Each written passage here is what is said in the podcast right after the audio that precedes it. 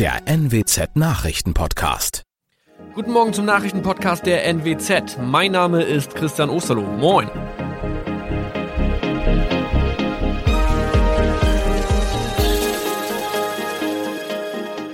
Und das sind unsere regionalen Nachrichten am Morgen. Die Grünen wollen Moorstraße in Oldenburg umbenennen. Viereinhalb Jahre Gefängnis für Falschgoldhandel. Und Landkreis Kloppenburg meldet ersten Omikron-Fall. Der Name Moorstraße könnte laut den Oldenburger Grünen rassistisch aufgefasst werden. Deshalb fordern diese eine Umbenennung. Die Straße wurde allerdings nach Hermann Moor benannt, einem der ersten Siedler in der Gegend. Um Missverständnisse auszuschließen, beantragen die Grünen eine Änderung in Hermann Moor Straße. Dann müssten alle Anwohner ihre neue Adresse in ihren Pässen angleichen. Außerdem müssten Polizei, Feuerwehr, Rettungsdienste und Anbieter von Navigationssystemen informiert werden. Die Stadtverwaltung schlug vor, ein Zusatzschild mit Informationen zur Person Hermann Mohr anzubringen. So könne man alle Irritationen beseitigen. Tobias G. musste wegen dem Verkauf von Falschgold am Mittwoch vor das Landgericht Oldenburg. Nachdem der Schortenser bereits im Mai zu einer Freiheitsstrafe von mehr als drei Jahren in Jever verurteilt wurde, betrieb er seinen Handel auf eBay Kleinanzeigen weiter. Das wog bei der Verhandlung schwer auf. Der 27-Jährige schrieb in die Inseratsüberschrift das Wort plated, was so viel bedeutet wie überzogene und nur vergoldete Ware. Da im weiteren Anzeigentext aber die Rede von einem Reinheitsgrad war und die abgebildeten Goldbarren eine Seriennummer trugen, handelt es sich hierbei um eine Täuschung. Tobias G. wurde zu viereinhalb Jahren Haft verurteilt. Ein weiterer Fall der neuen Omikron-Variante ist am Mittwoch im Nordwesten bekannt geworden. Der Kreis Kloppenburg bestätigt, dass eine Frau bei ihrer Rückreise aus Südafrika am Hamburger Flughafen positiv getestet wurde. Sie befindet sich weiterhin in Hamburg in Quarantäne. Da die Frau im Landkreis Kloppenburg lebt, sei auch das Gesundheitsamt Kloppenburg für diesen Fall zuständig.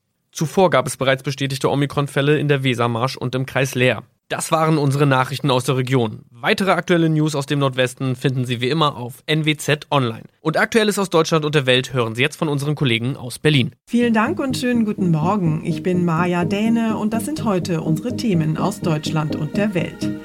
EM aus für Deutschland. Die Fußballnationalmannschaft verliert 0 zu 2 gegen England.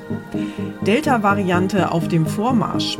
Welche Auswirkungen hat die Ausbreitung der Coronavirus-Variante auf Urlaubsreisen in Europa? Und Abzug aus Afghanistan. Die Bundeswehr hat die letzten deutschen Soldaten ausgeflogen.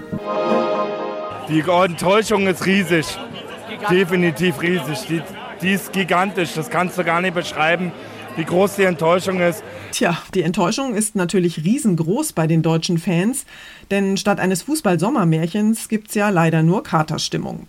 Das deutsche Team ist raus aus der EM und zwar schon im Achtelfinale. Die Nationalmannschaft konnte sich im Londoner Wembley Stadion einfach nicht gegen England durchsetzen und hat am Ende mit 0 zu 2 verloren. Unser Korrespondent und EM-Reporter Philipp Detlefs war vor Ort live dabei beim Spiel. Philipp, eine Riesenenttäuschung und ja auch ein bitteres Ende der Ära Löw. Denn für Jogi Löw war es ja sein letztes Spiel als Bundestrainer. Wie hat er denn gestern Abend reagiert? Ja, war natürlich sehr enttäuscht über das Aus, das ist ja klar. Und Jogi Löw hätte sich sicher ein schöneres Ende seiner Amtszeit vorstellen können. Und er meinte, das wird auch noch ein bisschen nachwirken. Ich denke, dass die Enttäuschung jetzt unmittelbar natürlich erstmal auch anhalten wird. Aber ich bin sicher, mit der Zeit wird vieles hängen bleiben, was ich sehr, sehr positiv in Erinnerung habe. Löw hat auch gesagt, dass er jetzt erstmal eine Pause braucht, dass er aber noch keine Pläne für den Ruhestand hat. Nach so langer Zeit beim DFB und 15 Jahren als Bundestrainer will er jetzt erstmal erstmal Abstand gewinnen, aber dann sagt er, gibt es sicherlich neue Aufgaben, die für ihn interessant sind. Wie hast du denn die Stimmung im Stadion in Wembley erlebt? Ja, man konnte fast meinen, die Engländer haben die Europameisterschaft schon gewonnen. So euphorisch war gestern die Stimmung. Auch schon vor dem Anpfiff war der Lärm ja ohrenbetäubend in Wembley, wo es nicht immer so laut ist. Und schon gar nicht, wenn das Stadion nur halb voll ist. Aber die mehr als 40.000 englischen Fans, die haben den Fußballtempel so richtig zum Beben gebracht. Und auch nach dem Spiel herrschte allgemeine Euphorie in Wembley. Very happy, thank you. Ecstatic. Very happy, mate, yeah. Yeah, it's coming home, you know. Die England-Fans waren in Ekstase, die waren wirklich außer sich, dass sie nach 55 Jahren endlich den Bann gebrochen haben und einen K.O.-Sieg gegen Deutschland feiern konnten. Tja, und wie geht's jetzt weiter? Marschieren die Engländer jetzt einfach gleich durch bis zum Finale? Ja, die Chancen dafür stehen zumindest sehr gut. Portugal raus, Niederlande raus, Frankreich raus und jetzt auch noch Deutschland eliminiert. Da fangen die Engländer auf jeden Fall an zu träumen. Die nächsten Gegner sind auf dem Papier zumindest machbar. Erstmal jetzt im Viertelfinale in Rom die Ukraine und dann geht es ja auch schon wieder zurück nach London. Die beiden Halbfinalspiele und das Endspiel finden ja auch hier im Wembley Stadion statt. Es ist also eine quasi Heim-EM. Und wenn England so effizient weitermacht und dann noch mit den Fans im Rücken, ich glaube, da ist einiges möglich. Dankeschön nach London, Philipp. Koffer packen oder doch lieber nochmal Urlaub daheim im Corona-Stil machen? Das ist trotz sinkender Infektionszahlen für viele leider auch in diesem Sommer mal wieder die große Frage. Denn die Sorge vor der Delta-Variante wächst. In Europa gelten Großbritannien, Portugal und Russland inzwischen als sogenannte Virus-Variantengebiete. Das heißt, wer von dort zurückkommt, der muss erstmal in Quarantäne. Mit Sonderkontrollen hat die Bundespolizei am Frankfurter Flughafen gestern auf die Einstufung Portugals als Virusvariantengebiet reagiert. Viele Urlauber haben ihre Erholung am Strand abgebrochen, denn die Delta-Virus-Variante ist auf dem Vormarsch. Neben einem Impf- oder Testnachweis müssen Reiserückkehrer aus den betroffenen Gebieten in Quarantäne. Generelle weitere verschärfte Regeln für Reiserückkehrer sind seitens des Bundes im Moment nicht geplant, aber einige Politiker machen Druck. So warnt etwa Mecklenburg-Vorpommerns Ministerpräsidentin Manuela Schwesig nicht den gleichen Fehler nochmal zu machen. Am Donnerstag soll die pauschale Reisewarnung für alle Corona-Risikogebiete aufgehoben werden. Das hat die Bundesregierung bereits vor drei Wochen entschieden und bleibt auch dabei. Johanna Theimann, Nachrichtenredaktion. Trotz der Ausbreitung der Delta-Variante soll es also erstmal keine weiteren strengen Regelungen für Reiserückkehrer geben. Das ist ja immerhin eine gute Nachricht. Allerdings ist die Delta-Variante ja auch in anderen europäischen Ländern auf dem Vormarsch und wir haben deshalb mal unsere Korrespondentinnen in Italien, Frankreich und Spanien gefragt, wie es bei Ihnen vor Ort so aussieht, was für Urlauber dort derzeit möglich ist und was aktuell für die Rückreise nach Deutschland gilt. Claudia Wächter in Rom, wie ist denn die Lage in Italien im Moment? Kann ich in Rom oder in der Toskana einigermaßen unbeschwert Urlaub machen? Im Moment ja, ich will auch keine Panik verbreiten, aber hier denkt man schon wieder über rote Zonen nach, um die Delta-Variante im Notfall einzudämmen. Einige Mini-Infektionsherde, die gibt's auch schon und äh, Kontrollen an der bayerischen Grenze, die sind offenbar auch noch nicht vom Tisch. Das würde dann zum Beispiel auch Urlauber betreffen, die hier mit dem Auto unterwegs waren. Noch gibt's aber für alle Rückkehrer keine Probleme, keine Quarantäne, nichts und alle hoffen natürlich, dass Delta nicht zum Sommeralbtraum wird.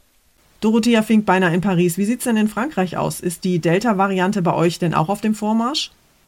Also laut letzten Zahlen liegt der Anteil der Delta-Infektionen hier bei rund 20 Prozent, aber das kann sich natürlich schnell ändern. Vor allem, so warnt die Regierung, weil die Impfbegeisterung hier gerade deutlich nachlässt. Ansonsten versucht sich Frankreich zu schützen, indem es nur Leute ins Land lässt, die geimpft oder getestet sind. Das gilt auch für Deutsche.